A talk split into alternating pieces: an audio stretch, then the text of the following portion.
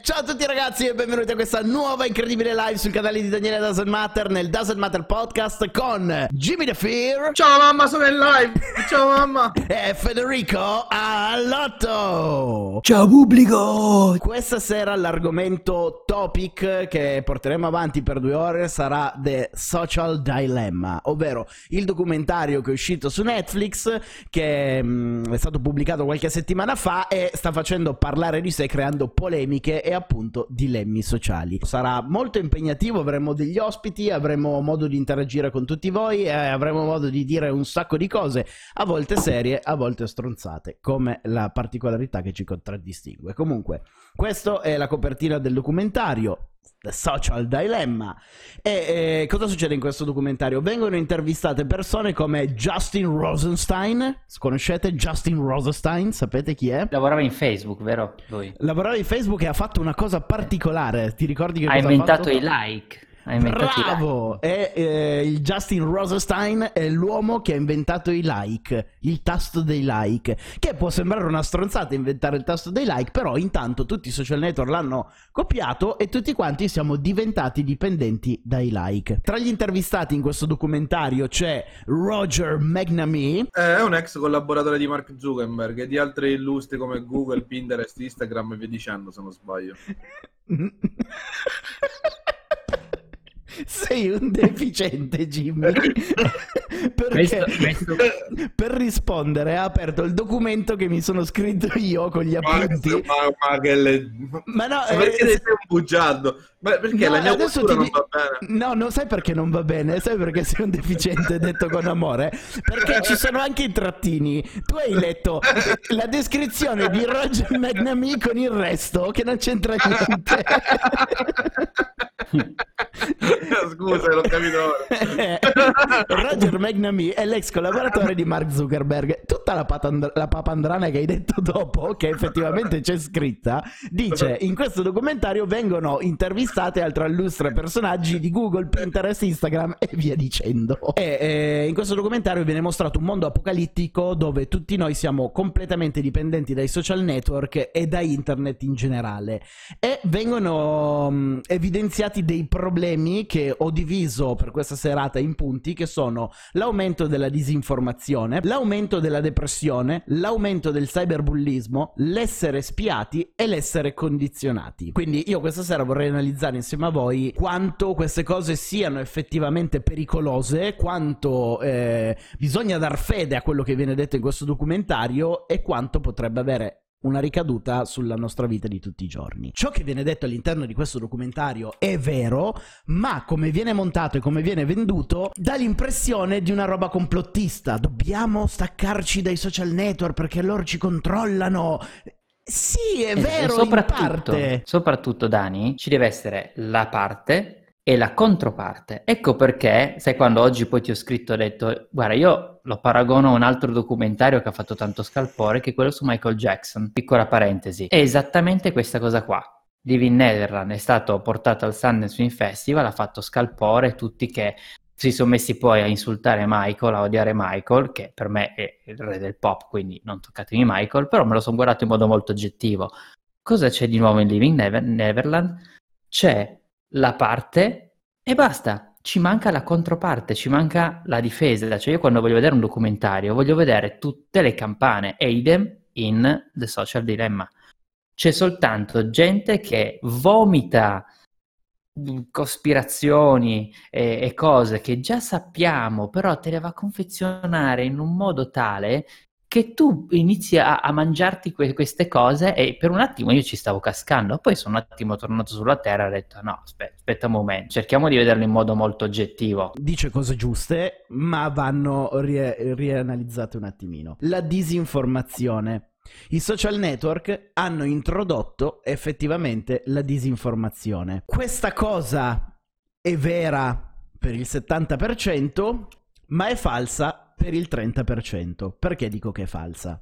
Perché è vero che ci sono le fake news che girano, ma è anche vero, la colpa del motivo per cui esistono le fake news è perché qualcuno le fa girare. Quindi non è tanto tanto la colpa del social network quanto la colpa è nostra, di chi le fa veicolare. Sono uno abituato a guardare la fonte che la dice, cioè magari molti, per esempio, io ho visto che condividono solo il titolo. Io trovo terrificante quando condividi delle notizie dove a monte i giornalisti fanno delle notizie con dei titoli terrificanti e, secondo me, teppisti giornalisti che invece fanno questi titoli veramente da propaganda, che sono soltanto dei clickbait alla fine. Assolutamente sì, la colpa è anche dei giornalisti che influiscono sul mondo delle fake news, perché qual è il problema fondamentale? Adesso ve ne dico due. Il primo è: ci sono tante fonti di informazioni grazie a internet, quindi come fa un emittente ad emergere rispetto ad altre? Creando il titolo più accattivante, perché il titolo è la prima cosa che ti attira,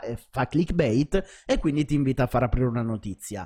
E la seconda cosa su cui vivono le fake news è proprio la velocità di internet. Cioè, un dato, hanno fatto una ricerca, la gente su internet legge pochissimo, cerca i titoloni più grossi, le parole scritte in grassetto, e poi tutto il resto scritto con font normali non vengono praticamente lette. Apro una notizia che comincia con: Sylvester Stallone è morto, la verità venuta fuori. Io sono andato un attimo nel panico, per l'amor di Dio, non è un mio parente, però è un grande attore che ha fatto la storia del cinema, e dice: oh caspita, è morto. Cosa fa una persona media che naviga su internet? E questo anche è un avviso da parte mia, un invito a non fermarvi sui titoli. La maggior parte delle persone fa questo gesto: clicca col destro, fa copia, incolla e manda la notizia ad un amico. Guarda, è morto Sylvester Stallone.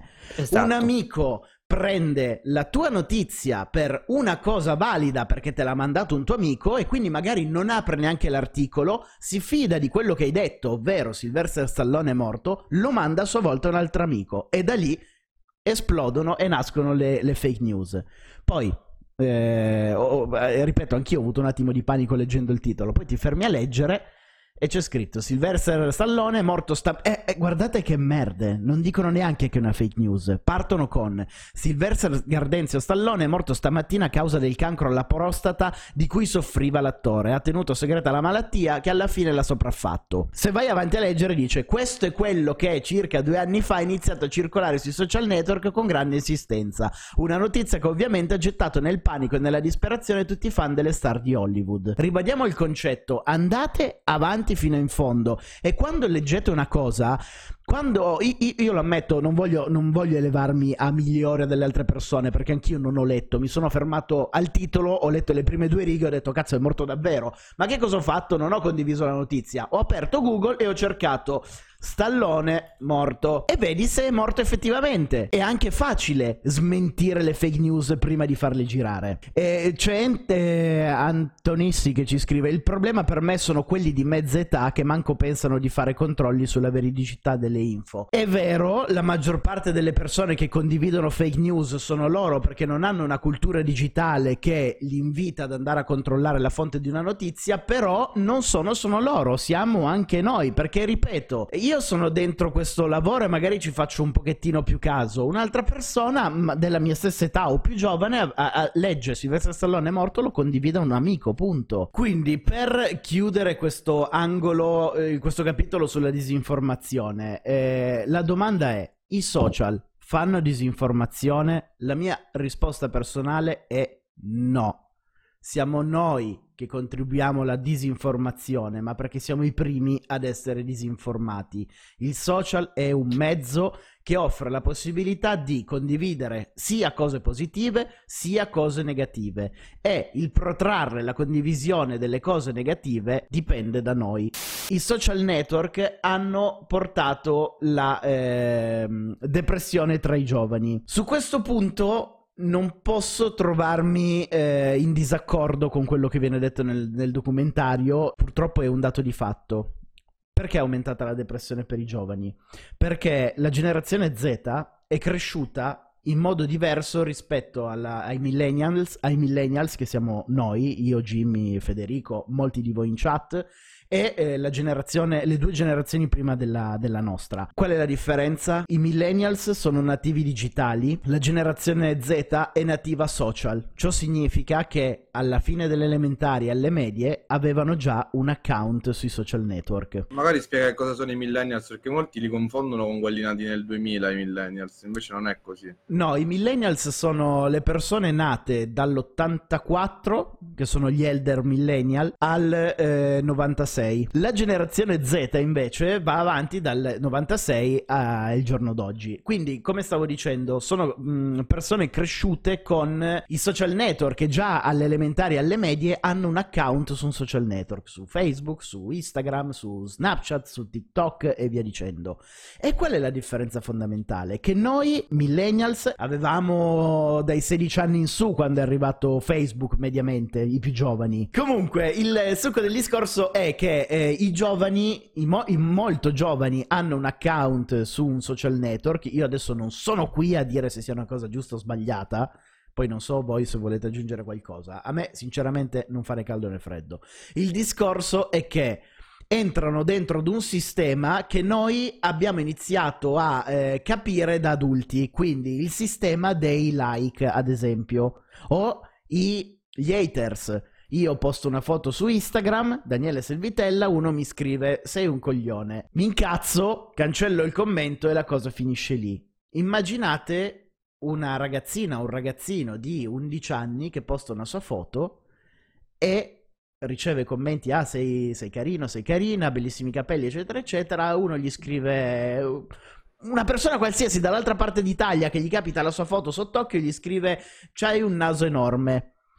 È un trauma per una persona piccola o una persona un pochettino più debole di animo. Porta una depressione nei giovani, che è ovvio che una ragazzina rimane traumatizzata da un commento del genere, perché comunque il problema secondo me è che nei social ci sono, cioè è un agglomerato tra tante generazioni, cioè c'è troppa gente e non vengono settorializzati. Non è che ci sono i ragazzini solo i ragazzini, però ti ripeto, non sono guidati a questo utilizzo. Nessuno di noi ha avuto una preparazione, allora, per guidare una macchina devi prendere una patente e studiare, per fare il medico devi laurearti e studiare, cioè prima studiare poi laurearti si spera.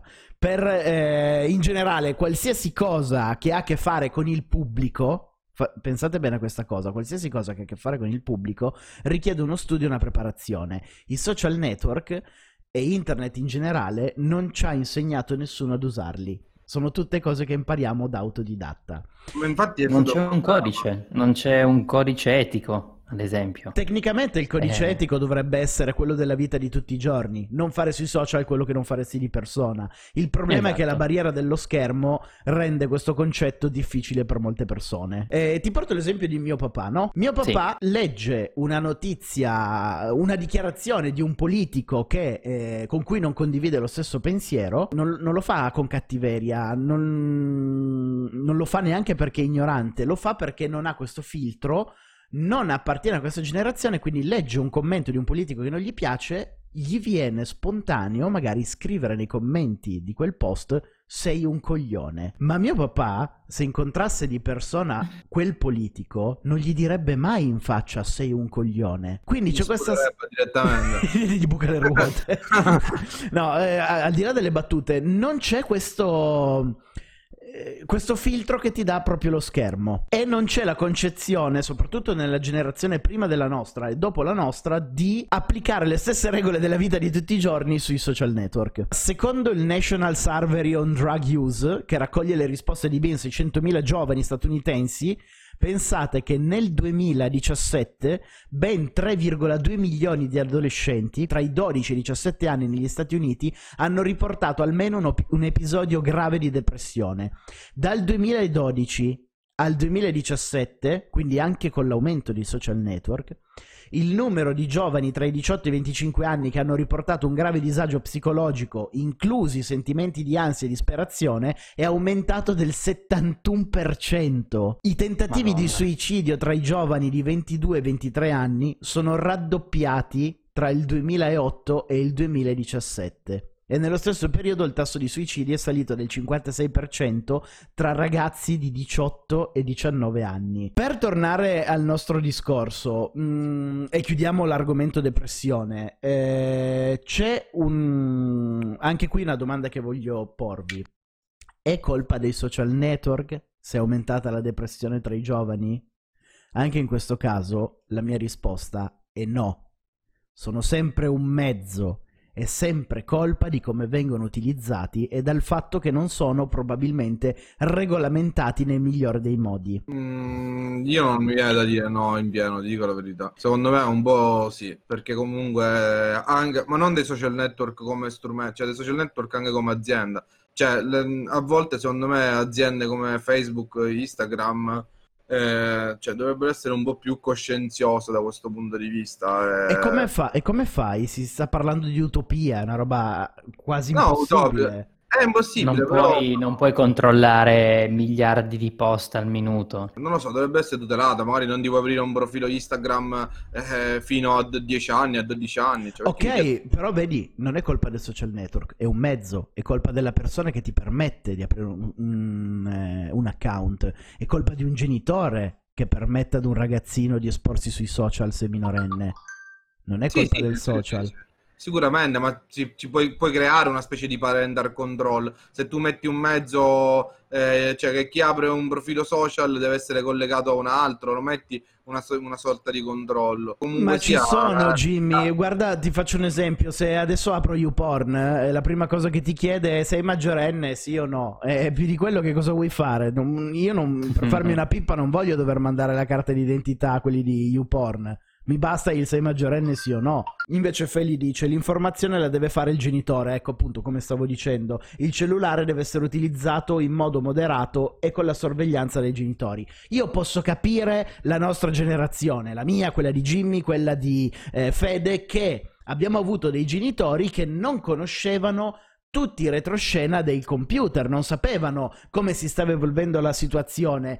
Ma la nuova generazione, io, Fede, che è padre, se quando suo figlio sarà più grande e avrà l'approccio con il computer, Fede è in grado di aprire le impostazioni del computer e mettere il parental control, bloccare i siti prima. Quindi mio figlio avrà il cellulare quando avrà 30 anni per la festa di laurea. Probabilmente glielo comprerai a 14 anni. Oh. Mica a 30 anni si laurea tuo figlio?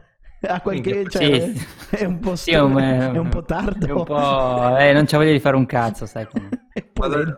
Cyberbullismo. La depressione è causata spesso anche dal cyberbullismo. Come abbiamo accennato, i social non hanno inventato il bullismo. Il bullismo c'è sempre stato. Le persone sono uguali, identiche a 30, 40, 50, 70, 100 anni fa. Semplicemente sono cambiati i mezzi con cui si possono fare le stesse identiche cose. Alle elementari e alle medie ho subito atti di bullismo molto pesanti. Sono stato proprio tormentato per degli anni al punto che ero arrivato ad una situazione dove io avevo veramente paura ad andare a scuola. Mi fingevo malato, non volevo presentarmi a scuola, il che i miei genitori si sono accorti della situazione e fortunatamente sono intervenuti. È una cosa difficile da dire, nel senso che non auguro a nessuno quello che mi è successo e il bullismo deve essere sempre condannato e se qualcuno di voi subisce atti di bullismo deve cercare la forza di rivolgersi ad un amico fidato, ad una persona più grande, a un professore, a chiunque gli stia intorno e non avere paura di parlarne, perché è lì che si fa il grande sbaglio, quando non ne parli. Fortunatamente il mio bullismo si svolgeva nella scuola, quindi nel momento in cui io tornavo a casa, fino al giorno dopo che non mi veniva l'ansia di tornare a scuola, finiva lì. Ma immaginate se appunto ti filmano mentre ti fanno anche una cazzata, ti ribaltano la cartella, te la svuotano e te la riempiono di merendine mangiucchiate, ok? Filmano questo atto e lo caricano su internet. Si amplifica questa sensazione, questa situazione. Sono stato fortunato a subirlo in anni in cui non c'era la possibilità di condividere le cose su Facebook e ti dico, ripensarci ad oggi non mi fa ridere, ma sicuramente quello che ho subito ha contribuito a fortificare il mio carattere e a farmi diventare la persona che sono oggi. Che non vuol dire che è una situazione che devono vivere tutti, perché magari altre persone reagiscono in modo diverso e può distruggere una persona. Nel mio caso, ti dico, ha fatto parte del mio percorso di vita e non è una cosa che rifarei, ma ha sicuramente contribuito a farmi svegliare sotto certi punti di vista. Abbiamo parlato di cyberbullismo in una maniera molto esplicita, ovvero persone che ti colpiscono direttamente una persona. Abbiamo un collegamento telefonico, detta così sembra veramente una roba vecchia, però è un collegamento telefonico a tutti gli effetti, con una persona che ha subito bullismo in maniera differente. Pronto? Ciao, Sara. Ovviamente nome fittizio. Posso dire di che anno sei? Sì, sì, certamente. Ok, Sara è del 1999, quindi appartiene alla generazione Z in pieno. Ha subito cyberbullismo in una maniera differente da quella che conosciamo noi della generazione precedente, ovvero una cosa impensabile per la nostra generazione. A Fede una roba del genere non sarebbe mai potuta succedere. Che cosa ti è capitato, Sara? Ovviamente, essendo piccola, avevo il telefono da poco, ero molto ingenua sotto questo punto di vista e c'era un ragazzo che mi piaceva, avevo mandato delle mie foto un po' scandalose a questo ragazzo, non so come si sono divulgate non per il paese, per la regione, creando addirittura un gruppo dove giravano mie foto. Da lì hanno iniziato a scrivermi i ragazzi come se fossi una battona che mandava le foto in giro. Tutto questo l'ho scoperto perché un giorno un amico di una mia amica mi ha mostrato il gruppo e lì ero sconvolta, distrutta. Posso immaginarlo, questa cosa è terribile perché voglio risalire all'origine del problema. Io non trovo che tu abbia fatto qualcosa di sbagliato a mandare foto tue al tuo ragazzo. Siete nella vostra intimità e questa cosa succede. Forse hai peccato un po' di fiducia, nel senso hai dato troppa fiducia ad una persona che evidentemente non se lo meritava, però di base esatto, non hai fatto... Sì, assolutamente no. Ecco, non hai fatto niente di sbagliato da questo punto di vista. La merda è lui che ha cominciato a divulgare queste cose. Tu sai che questo tipo di cyberbullismo ha un nome in particolare? No. Si chiama Revenge Porn. Quando praticamente mandi foto tue in atteggiamenti intimi e qualcuno le divulga senza il tuo consenso. E posso chiederti come si è sviluppata questa storia, cosa è successo, se hai preso provvedimenti o hai lasciato che tutto rimanesse così com'era? No, semplicemente ho fatto presente che sapevo di sto gruppo, che la cosa mi dava fastidio, col tempo semplicemente è sparita la cosa, non gli ho dato all'inizio ci sono stata molto male, dopo un po' ho detto cosa mi dispero ogni giorno, ormai ce le hanno viste, cosa me ne frega. Guarda, da un certo punto di vista sei stata anche forte a reagire in questo modo. È chiaro che ti abbia distrutto e ti abbia fatto male come situazione, però... Ovviamente non potevo andare dai miei genitori a parlargli di una cosa del genere, penso che sarebbe stato ancora peggio. Come da un lato mi avrebbero supportato, penso che dall'altro mi avrebbero negato ogni cosa e ovviamente non volevo questa negazione di tutto. Guarda, hai detto... Ero piccola, ero molto piccola. Certo, ma nessuno ti sta facendo una colpa comunque, non devi non sentirti in obbligo di giustificarti. Okay. Però ti dico, anzi lo dico come consiglio generale a tutti quanti, in alcuni casi forse è meglio prendersi le conseguenze della rabbia dei genitori per un determinato... per un evento come questo... che lasciare che le cose vadano avanti, perché adesso nel caso di Sara è stata fortunata, tra virgolette fortunata, e la cosa è morta lì. Volevo dire che ho notato nei miei amici che molti, cioè dipende tanto dal rapporto che hai con il genitore, sono genitori che appena fai un piccolo errore ti vietano ogni cosa e lì ti viene paura, cioè dipende da comportamento a comportamento dei genitori che ti ritrovi. Certo, un genitore comprensivo fa sicuramente la differenza rispetto ad un genitore che ti punta subito il dito contro e ti accusa come se fossi l'ultimo degli stronzi. Io ti mando un bacione grandissimo e ti ringrazio ancora per esserti prestata. È allucinante se ci pensate, come dicevo prima, Fede, tu immagina se tu mandavi una foto tua di nudo a una tua fidanzata, dovevi andarla prima a sviluppare dal fotografo. No, vabbè, la storia della ragazza è assurda, cioè secondo me è proprio assurda, anzi secondo me come ha avuto la forza lei, perché abbiamo avuto casi in Italia di suicidio per queste cose, con problemi, con conseguenze molto gravi. Io sono del parere che comunque per qualsiasi cosa di rivolgersi ai genitori, ti prendi la cazziata, poi ti rivolgi alla polizia postale e comunque fai dei controlli, anche perché aiuta anche che una persona, il merda, come diceva Federico, viene preso, se ne prendi è un pezzo di merda in meno nel mondo, e almeno c'è una sanzione esemplare, magari la gente smette di fare queste cose. Io sono d'accordo anche con Daniele, che se io alla mia ragazza voglio mandare una mia foto intima, nel mio caso è impossibile, perché una volta io ho mandato la foto del mio cazzo alla mia ragazza, ha finito i giga, perché era proprio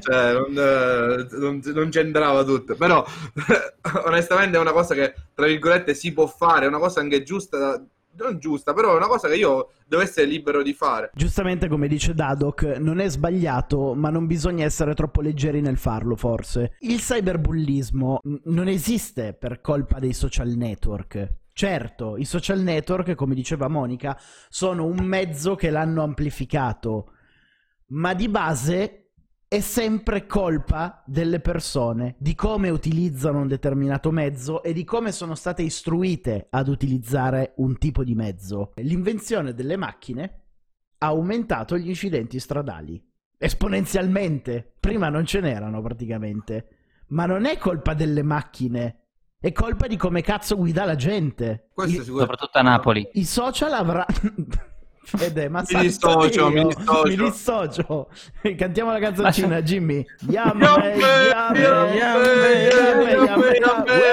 Ieri l'abbiamo fatta meglio. La pistola da sola non ammazza nessuno, però se la dai a cani e porci non è che... Ma cioè... Jimmy, l'invenzione della pistola ha aumentato esponenzialmente le cause di morte per armi da fuoco. Sicuramente. Ha aumentato la morte... Certo, quindi... È colpa delle pistole? No, qualcuno lo premerà il grilletto. Sicuramente, però cioè, come per esempio le macchine sono regolamentate, così come le pistole sono regolamentate, i social devono essere regolamentati. Questo non mi puoi dire che non è così. Non certo. Ci sono delle regole nel social. Cioè, certo. I social al momento sono in un vuoto normativo che non si capisce bene cosa si può fare, cosa non si può fare. Sì, c'è qualcosa in più, si sta andando avanti, però secondo me l'evoluzione tecnologica è stata troppo veloce e poco quella normativa. Non è vero questo, Jimmy. Non manca una regolamentazione dei social. I social ce le hanno le regole, e sono quelle della società. Se io non do della testa di cazzo alla prima persona che incontro per strada, non scrivo sotto alla prima foto di uno che non mi piace se è una testa di cazzo. Sono le regole del codice civile. Bisogna più che regolamentare, perché le regole ci sono e fanno parte della Costituzione, delle regole generali dell'etichetta del comportamento. Bisogna spiegare alle persone che queste regole sono le stesse identiche che si usano fuori dai social network, fuori da internet. Se io do della testa di cazzo a Federico, Federico mi denuncia. Se io do della testa di cazzo a Federico su un social network, Federico mi denuncia. Sì, ma non vengono applicate. Facciamo un esempio. No, sì che vengono applicate, Jimmy. Allora facciamo un esempio. Quello che ha fatto il commento sotto il nostro video che ha offeso i meridionali, quello non è un insulto. Allora, è un'offesa, non è un insulto. Non ti ha offeso personalmente. Ha offeso una categoria, non si fa, non è stato di certo carino, ma non ti ha... Se io vado in un bar e dico i meridionali mi stanno sul cazzo, non mi arresta nessuno. Ah, l'ho capito. Allora facciamolo con la gente di colore. Che succede? Se scriveva sotto un'altra cosa, non diceva la parola con la N invece che meridionali, non ti arresta nessuno comunque. Non c'è una legge che ti... è un insulto, ma se tu lo dici in generale puoi essere sanzionato, ma di certo non vai in galera. Se io prendo una persona di colore e gli dico la parola con la N, gli sto facendo un insulto, lui è libero di denunciarmi. Sì, questo fatto secondo me non va bene, perché uno non può andare a scrivere testa di cazzo sotto la foto di qualsiasi persona. Ma infatti tu puoi denunciarlo. Però chi lo fa è come è lo stesso discorso della realtà dei fatti. Se uno ti taglia la strada e gli urli testa di cazzo, quante possibilità ci sono che ti denunci? Lo può fare, ma ci sorvoli sopra, perché altrimenti gli avvocati sarebbero le persone più ricche del mondo a quest'ora. Sul social qual è la differenza? Che se io ti do della testa di cazzo perché mi hai tagliato la strada, quel testa di cazzo dopo 2 ore te lo dimentichi. Sul social ogni volta che riapri la tua foto, se non elimini il commento, tu lo vedi e tutti lo vedono. Però non è colpa del social. No, assolutamente, non sto dicendo che è colpa del social. Mi mette le parole in bocca. Smettila di dire che è colpa dei social network. Però il fatto, cioè secondo me quello che ha fatto, che ha bullizzato Sara, che abbiamo intervistato prima, secondo me quello è un episodio da punire. È da punire in maniera esemplare, perché secondo me quella è una bastardata che va punita, che poteva traumatizzare una ragazza, poteva cambiargli la vita. Secondo me un episodio del genere deve essere punito, Daniele. Non ci sono delle regole così come dici. Ci sono, ma non si fanno rispettare. Prendiamo il caso di quella che è uscito il video porno. Ascoltami, fammi finire. Ma stai facendo disinformazione. No, va bene, ascoltami. Allora io ti faccio parlare, ma tu ascolta un attimo questa cosa qui. Ci sono le regole e ti dico che vengono fatte rispettare. Molti non lo fanno per paura, ma è un discorso diverso. Io ripeto, se ti do della testa di cazzo, tu puoi denunciarmi. Sì, ma se tu metti una mia foto porno in giro su internet, mi denunci? Ti denuncio, ma dopo la foto porno là rimane. Quindi che valenza ha la cosa? Non è vero, allora. Ah, non è vero, no, perché le dirette alle 8 non sono rimaste in tutta Italia. Quello è un discorso diverso. Però se io pubblico una tua foto, perché è un personaggio pubblico e quindi ha avuto una cassa di risonanza incredibile, ma se io adesso pubblico una tua foto su Facebook e tu chiedi la rimozione, nel giro di 5 minuti quella foto non c'è più e tu mi denunci anche. Sì, ma quello è un episodio diverso. Ma la foto della ragazza che è arrivata in tutta la regione, qualcuno ancora, mi auguro di no, ma può avercela nel telefonino, cioè, e il ragazzo è stato impunito. Come in altri casi. Vediamo la ragazza che fece il video porno che uscì in tutto Italia. Perché è stato impunito? Perché è stato impunito? Perché la ragazza non ha denunciato. Punto. La regola c'era, non è stata applicata. Allora, non è che manca la regola. Ascoltami, Daniele, la ragazza che fece il video porno famosissima, non voglio dire il nome, che poi si è suicidata, ha chiesto la rimozione, non è stato rimosso alla fine, cioè è stato denunciato, ma ha pagato, ma non è stato rimosso, perché il video è disponibile ovunque e lo puoi trovare su internet ovunque. È stata, ecco, Tiziana Cantone. Tiziana, sì. Cantone. Cioè, allora, quella è una cosa. Jimmy, secondo me si va a filosofeggiare su questi discorsi. Lei era consapevole di essere filmata, parlava alla telecamera. Questo, il fatto che lei fosse consapevole, chiaramente non autorizza altre persone a pubblicarlo su internet. E questa è una cosa sacrosanta. Però era tutto quanto in un contesto a rischio. Quindi lei era consapevole di fare una cosa che le avrebbe leso l'immagine nel momento in cui fosse stato fatto girare. Purtroppo quel fatto orribile è accaduto, ci sono state delle conseguenze devastanti perché lei si è tolta la vita per questo fatto, ma ci sono le regole per regolamentare questa cosa. È chiaro, no, adeguatamente, perché lei ha denunciato, il video non è stato tolto del tutto. Ma non è stato tolto perché è impossibile, Jimmy. E appunto, questo impossibile deve diventare possibile per regolamentare. Non è possibile in nessun caso. Se io adesso pubblico una mia foto col cazzo di fuori su Instagram, Instagram me lo rimuove. Se lo faccio su YouTube, YouTube mi banna. Se lo faccio su Facebook, Facebook mi banna. Esiste. È un pochettino lento e a volte sbaglia, perché ad esempio sono state censurate foto di opere d'arte, perché l'algoritmo non sa la differenza tra una foto artistica e una foto di revenge porn, quindi blocca tutto quanto, anche in casi sbagliati. Però comunque c'è questo controllo, c'è questo algoritmo. Ok, Twitch Frank che scrive: la riprendeva il fidanzato stesso, è un gioco loro, informatevi bene. Che significa questo? Che se lo riprendeva il fidanzato è giusto che lo pubblica? Non significa nulla, ragazzi. Il discorso è che se l'ha ripresa il fidanzato, ce l'aveva il fidanzato allora è il merda. Poi Twitch Frank, nessuno qua sta dicendo che sia sbagliato quello che stavano facendo. Se nella loro intimità si vogliono filmare, fanno benissimo a farlo, è un loro gioco.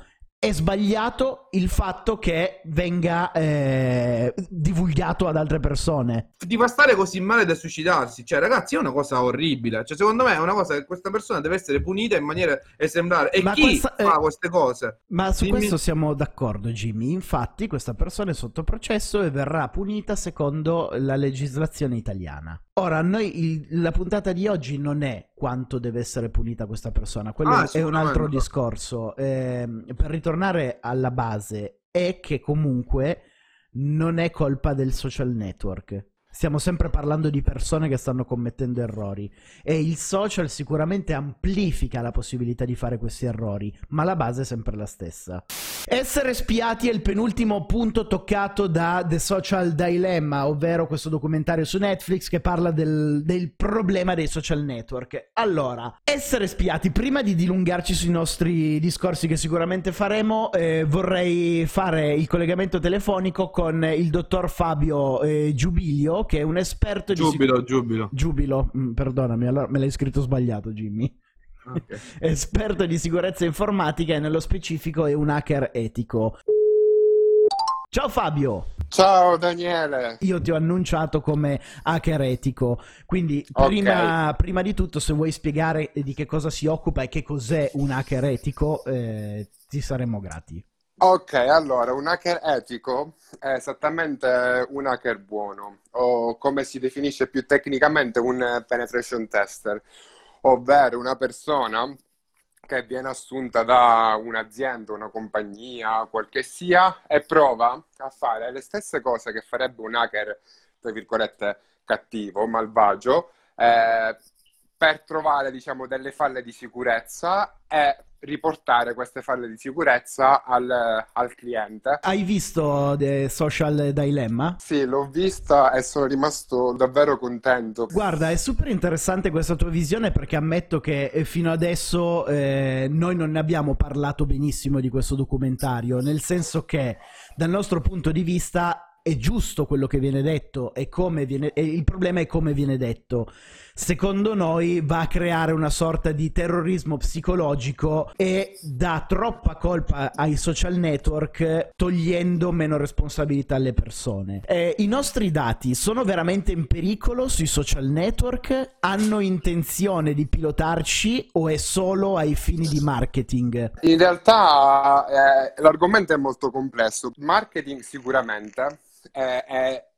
La cosa sarebbe, diciamo, tra virgolette, accettabile se si fermasse al marketing. C'è poi da fare una distinzione, perché comunque dipende sempre molto dalle legislazioni, no? Perché comunque questo è il limite attuale, perché in America, dove fondamentalmente ci sono la maggior parte dei provider di questi servizi, di questi social network, ci sono delle leggi, in Europa ce ne sono altre, in Asia, Russia, Cina per esempio, ce ne sono altre ancora. Quindi siccome alla fine dipende il servizio dove sta. Ma scusa se ti interrompo, perdonami. Sì, Fabio, sì. Mi hai fatto venire una curiosità. La legge in vigore sul social network risponde allo stato in cui viene utilizzato o risponde alle leggi di dove risiede il server?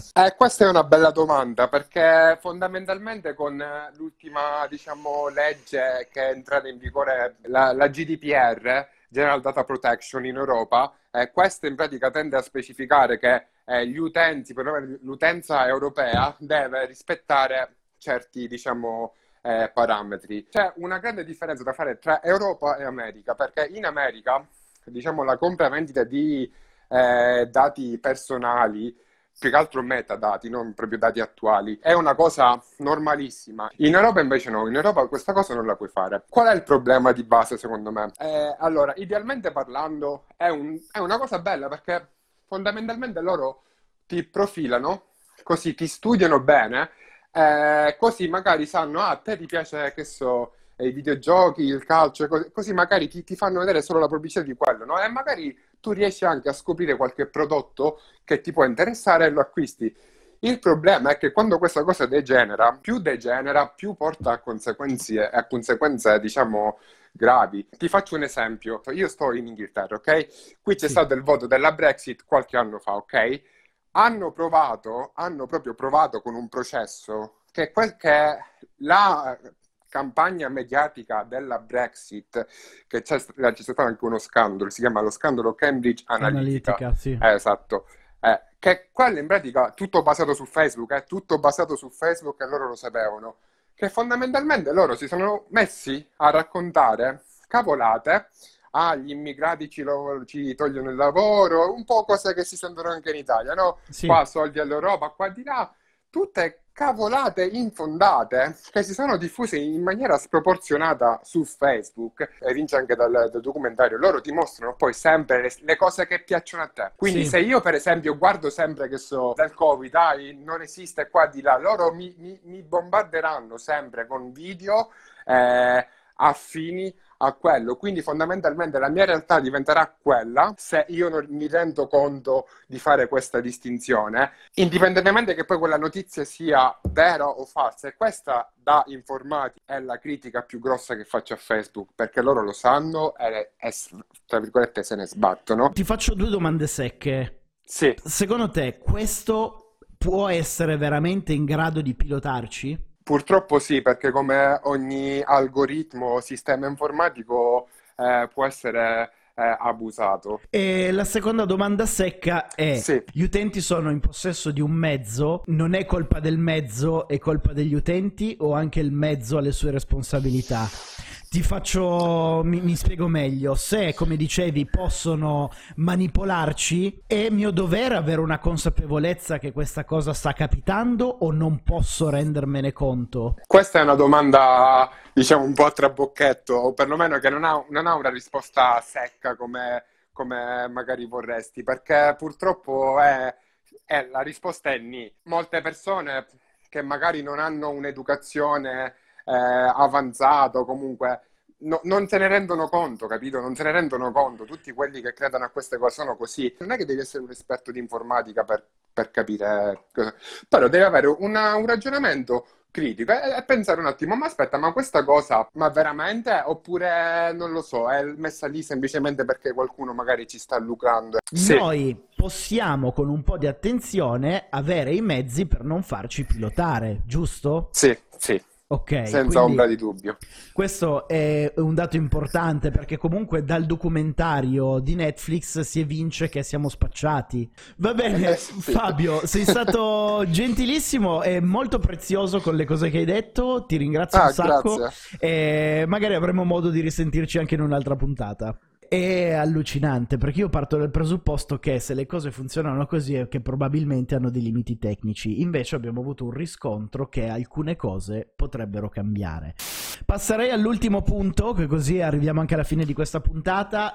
L'essere condizionati, come già stava accennando Fabio nella telefonata, i social network possono condizionarci.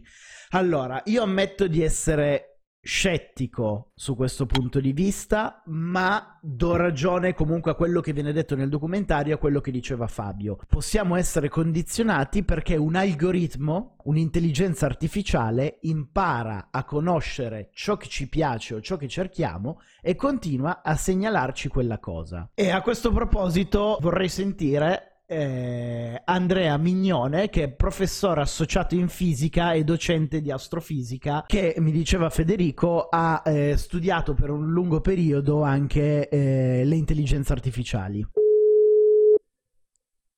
Mi sono preso la possibilità di darti del tu, spero di non offenderti, Andrea. Assolutamente no, sono un tipo giovanile, non ti preoccupare, nonostante il nome scritto sulla porta, ma no, vabbè, dammi pure del tu. Era assolutamente riferito al titolo di studio e non a un discorso di età, ci mancherebbe, era per rispetto culturale. Hai visto per caso The Social Dilemma? Lo stavo finendo in questo momento. Ah, perfetto, quindi sei bello fresco. Ero più o meno a 20 minuti dalla fine, giusto perché l'argomento l'avevo già puntato, a dirti la verità, ma siccome Federico me ne ha parlato oggi ho deciso di spuntare la casellina e cominciare a guardarlo, quindi sì, molto interessante.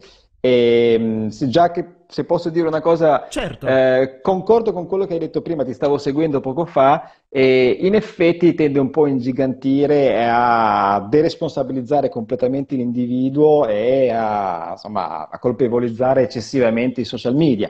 Naturalmente, insomma, secondo me la risposta corretta è un po' nel mezzo, no? Se vogliamo. Andrei dritto a farti la domanda che mi sono segnato, che è vero che una volta avviata un'intelligenza artificiale, come viene specificato in questo documentario, nessuno sa più come governarla e come si evolverà. E se è vero, è così pericolosa? Allora, cominciamo a rispondere alla prima parte. La prima parte non è necessariamente vera, cioè bisogna innanzitutto vedere a quale livello di complessità l'intelligenza artificiale è stata progettata. Sì. Quindi bisogna un attimo scindere una serie di discorsi. È ovvio che più il livello di complessità diventa elevato e più l'intelligenza artificiale tende a diventare ingovernabile, se non esistono dei meccanismi che prevengono l'ingovernabilità. Ok, quindi è responsabilità di chi sta progettando l'algoritmo. Esattamente. In questo documentario dicono testuali parole, adesso te le citerò un po' alla carlona, però il concetto è: i creatori dell'algoritmo di YouTube e di Facebook non hanno la minima idea,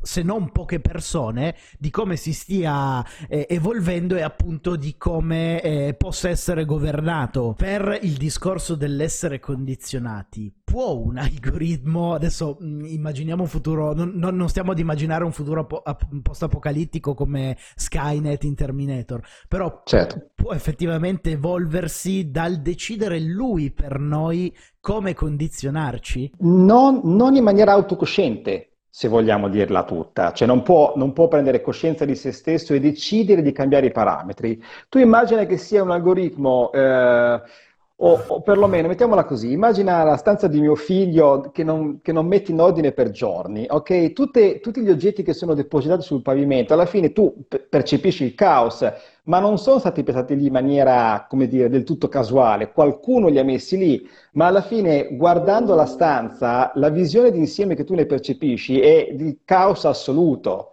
irriproducibile, ma in realtà è frutto di una costante tenacia nel non mettere in ordine tutto quanto. Allora, in un algoritmo succede più o meno la stessa cosa. Tu continui a aggiungere un livello di complessità uno sopra l'altro e alla fine addirittura anche i creatori stessi dopo un po' perdono di vista la creazione. Io, ad esempio, mi occupo di programmazione a livello di softwareistico e ho poche persone che mi aiutano, visto la situazione penosa della ricerca in Italia, però il software che io gestisco ogni tanto mi fanno delle domande e in effetti, diversamente da 10 anni fa in cui avevo la risposta pronta, adesso non ce l'ho più, devo un attimo ricordarmi, andare a vedere che cosa succede. E ti parlo di un algoritmo, di un codice che sviluppo che arriva più o meno a 100.000 linee. Ora prendiamo un algoritmo come quello di Facebook che sarà milioni, o molto di più, milioni di linee, è ovvio che alla fine ogni impiegato avrà sviluppato una piccola parte del codice. Ma chi ha davvero la visione d'insieme? Io sostengo, se posso esprimere la mia opinione personale, che in questo momento, diciamo, l'intelligenza artificiale che sta dietro gli algoritmi di Facebook, YouTube e tutti gli altri, per adesso è sufficiente spegnere il cellulare. Ma cosa succederà quando invece le nostre vite diventeranno fermamente dipendenti dagli algoritmi? Pensa per esempio le macchine che si guidano da sole, no? Sì. Adesso sono partite già qualche anno fa, ci sono stati degli incidenti, quindi la produzione, diciamo, rispetto alle aspettative è indietreggiata un momento e stanno rivedendo gli algoritmi. Ma quando queste arriveranno sui mercati e tutti avremo un'auto che guida per noi, allora lì cominceremo veramente a far fatica a farne a meno, non potremo più semplicemente spegnere. Metteremo le nostre vite nelle mani di algoritmi. La domanda che ti faccio, ma devi essere sincero, Andrea, nel rispondere, a te Dimmi. Spaventa o no? Sì, diciamo che dovrebbe spaventare più mio figlio. Ok, immagina di essere immortale come concezione generale delle cose. Io ti dico, mi sento molto figlio della tecnologia e a me sono cose che affascinano, quindi se devo pensare a un futuro non è una cosa che mi preoccupa, però io non ho le conoscenze e le competenze che hai tu, quindi sicuramente la tua risposta è molto più profonda della mia. Sì, mi spaventa, direi di sì. Non esageratamente, perché penso che l'umanità troverà il modo di adattarsi a questo, ma sicuramente i cambiamenti che porterà, l'impatto su ciascuno di noi dal punto di vista etico, morale, eccetera, comunque dovrà essere rivisto, rivalutato, e soprattutto ci dovranno essere delle leggi su questo. No, dovranno essere difesi certi diritti umani, ma questo tra l'altro è stato fatto nell'aprile del 2019 dall'Unione Europea, che ha elaborato un codice etico proprio per lo sviluppo di sistemi di intelligenza artificiale. Quindi questa consapevolezza, la consapevolezza di questi problemi già esiste e viene affrontata, quindi io penso che se stiamo attenti, ecco, magari possiamo ridimensionare un po' il nostro timore e riprendere il controllo della situazione. Ok, quindi non siamo completamente alla deriva, diciamo che qualcuno si sta promuovendo per controllare il futuro in modo positivo e quindi se ci comportiamo bene magari riusciremo ad avere un futuro. Io penso di sì, sono tendenzialmente ottimista come persona, quindi diciamo non vedo mai tutto quanto nero. Mi trovi pienamente d'accordo su questo punto, Andrea. Guarda, ti ringrazio davvero tantissimo, anche tu sei stato super prezioso e super interessante con il tuo intervento. Grazie a te. Ciao Andrea. Ciao, a presto. Ciao. Ragazzi, io, Jimmy e Fede vi auguriamo una buona serata e ci vediamo domani sera alle 21 e prima ancora su YouTube alle 18. Ciao ragazzi, buona serata. Buonanotte. Ciao. Grazie a tutti.